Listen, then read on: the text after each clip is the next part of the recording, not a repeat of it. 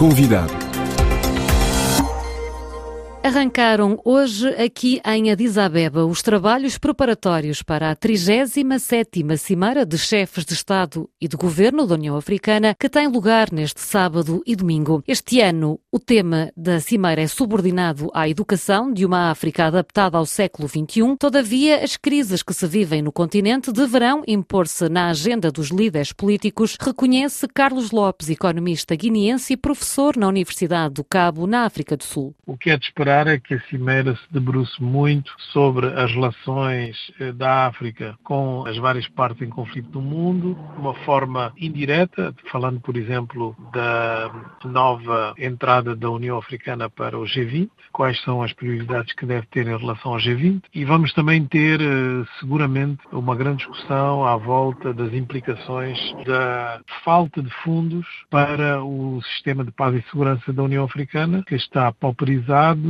uma boa parte dessa ajuda vinha da União Europeia, que agora tem outras prioridades, tem outras prioridades está a encaminhar os fundos eh, para a paz e segurança para a Ucrânia. E, evidentemente, o desmantelamento de uma série de instituições que estavam aí quase perenes, como é o caso da Força de Intervenção na Somália e também do G5 Sahel, que acaba por, digamos, ter implicações e impactos geopolíticos no conjunto do continente. Penso também que a porta fechada, que é a parte mais importante da reunião. Vai haver muita discussão sobre a saída de três países, Mali, Níger e Burkina Faso, da CDAO e as implicações que isso tem em termos de aquela que era vista como a organização subregional mais consistente há 10 anos atrás e que neste momento parece a mais fraca. E também eh, a declaração do Presidente da Comissão sobre o Senegal, que é uma declaração, a meu ver, bastante importante, porque ele acaba por pôr o dedo na ferida de que, digamos, está preocupado e essa preocupação é uma forma de refletir que nós estamos a viver cada vez mais no continente, para além dos golpes de Estado militares assumidos, reversões de ordem democrática que são feitas através de mecanismos civis, como por exemplo os tribunais, etc. Portanto, temos agora não só um problema de integridade relacionado com os processos eleitorais, mas também temos um problema de integridade do sistema de justiça que está a ser cada vez mais utilizado para mudanças constitucionais. Mas há aqui um sentimento de desconfiança nas organizações regionais, falou aqui da CDAO, até a própria União Africana muitas vezes tem recebido algumas queixas da parte de países que a acusam de ter posições tímidas. Há aqui este sentimento? Sim, eu acho que temos o princípio da subsidiariedade, que é um princípio político que tem, eh, digamos, raízes fortes no pensamento ocidental e que acabou por ser adotado pelas Nações Unidas, que delega à organização mais próxima do teatro de conflitos a responsabilidade primeira. E aí nós temos eh, uma situação em que cada vez mais os países vizinhos do país em conflito, seja ele qual qual for, estão de facto implicados nos próprios conflitos. Então, este princípio da subsidiariedade acaba por ser uma fonte de conflito e uma fonte de tensão. E é exatamente o que se passou até agora com a CDAO. Nós temos uma série de indicações de decisões da CDAO que foram completamente eh, manipuladas e usadas pelos países vizinhos daquele que estava em conflito por razões de interesse próprio e que acabam por retirar uma consistência e uma linha clara à CDAO. E, o caso da Guiné Guiné-Bissau, a postura da, da CDAO em relação à Guiné-Bissau e em relação ao Senegal, por exemplo. Exato, tem aí um bom exemplo.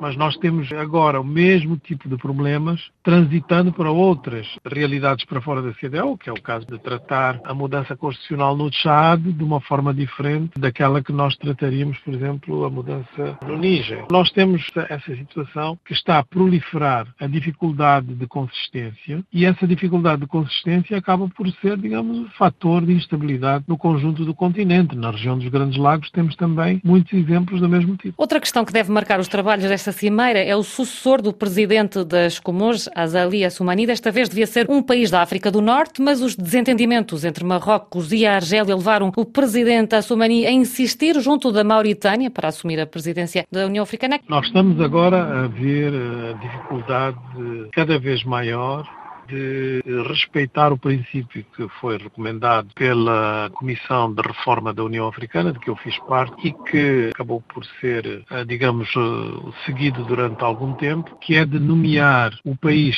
sucessor na presidência com um ano de antecedência, não em cima do momento, que era justamente para poder permitir uma troika entre aquele que saiu, aquele que está e aquele que vem. E isto já aconteceu com o presidente Assumani, que deveria ter sido designado muito antes da altura em que foi, que foi na Cimeira, praticamente por causa de uma disputa com o Quênia para esse lugar. E agora estamos outra vez com a mesma dificuldade em relação à África do Norte. Portanto, estamos a perder o Norte em relação a uma das reformas fundamentais, que era de não levar para as cimeiras a indicação em cima do, da hora e para poder justamente ter um ano de preparação e um ano também de tranquilidade. É uma solução insatisfatória, porque mostra que não houve nenhuma preparação e que isto está sendo feito um pouco em cima do joelho. Considera que desta cimeira poderão sair novidades sobre a presença de África no Conselho de Segurança da ONU? António Guterres, que tem apoiado pelo menos a presença de um país africano como membro eh, permanente do Conselho de Segurança da ONU? Não, eu acho que aqui vai haver apenas eh, o reiterar das posições habituais. O momento geopolítico não permite,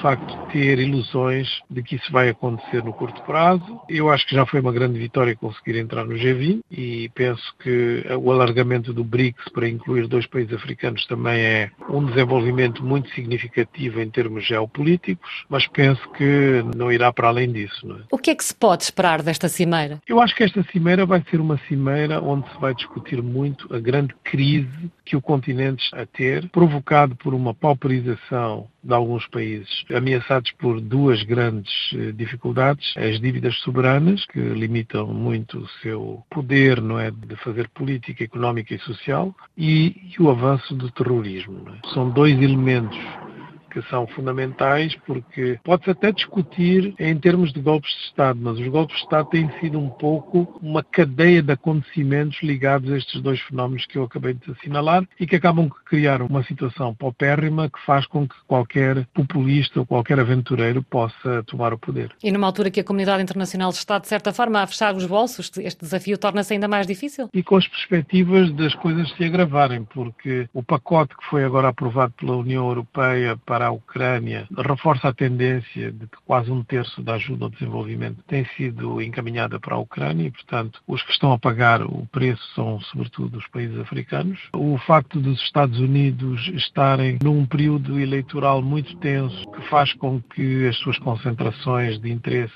sejam, digamos, a resolução da relação que têm com esses conflitos, não é? Seja no Médio Oriente, seja com a China, seja com a Rússia. A África passa um pouco despercebida, mas no fundo ela é parte do mesmo eixo de grandes mudanças estruturais que estão a ocorrer por causa justamente da situação mundial estar tão tensa. A análise de Carlos Lopes, economista guineense e professor na Universidade do Cabo, na África do Sul, ele que foi o nosso convidado nesta quarta-feira.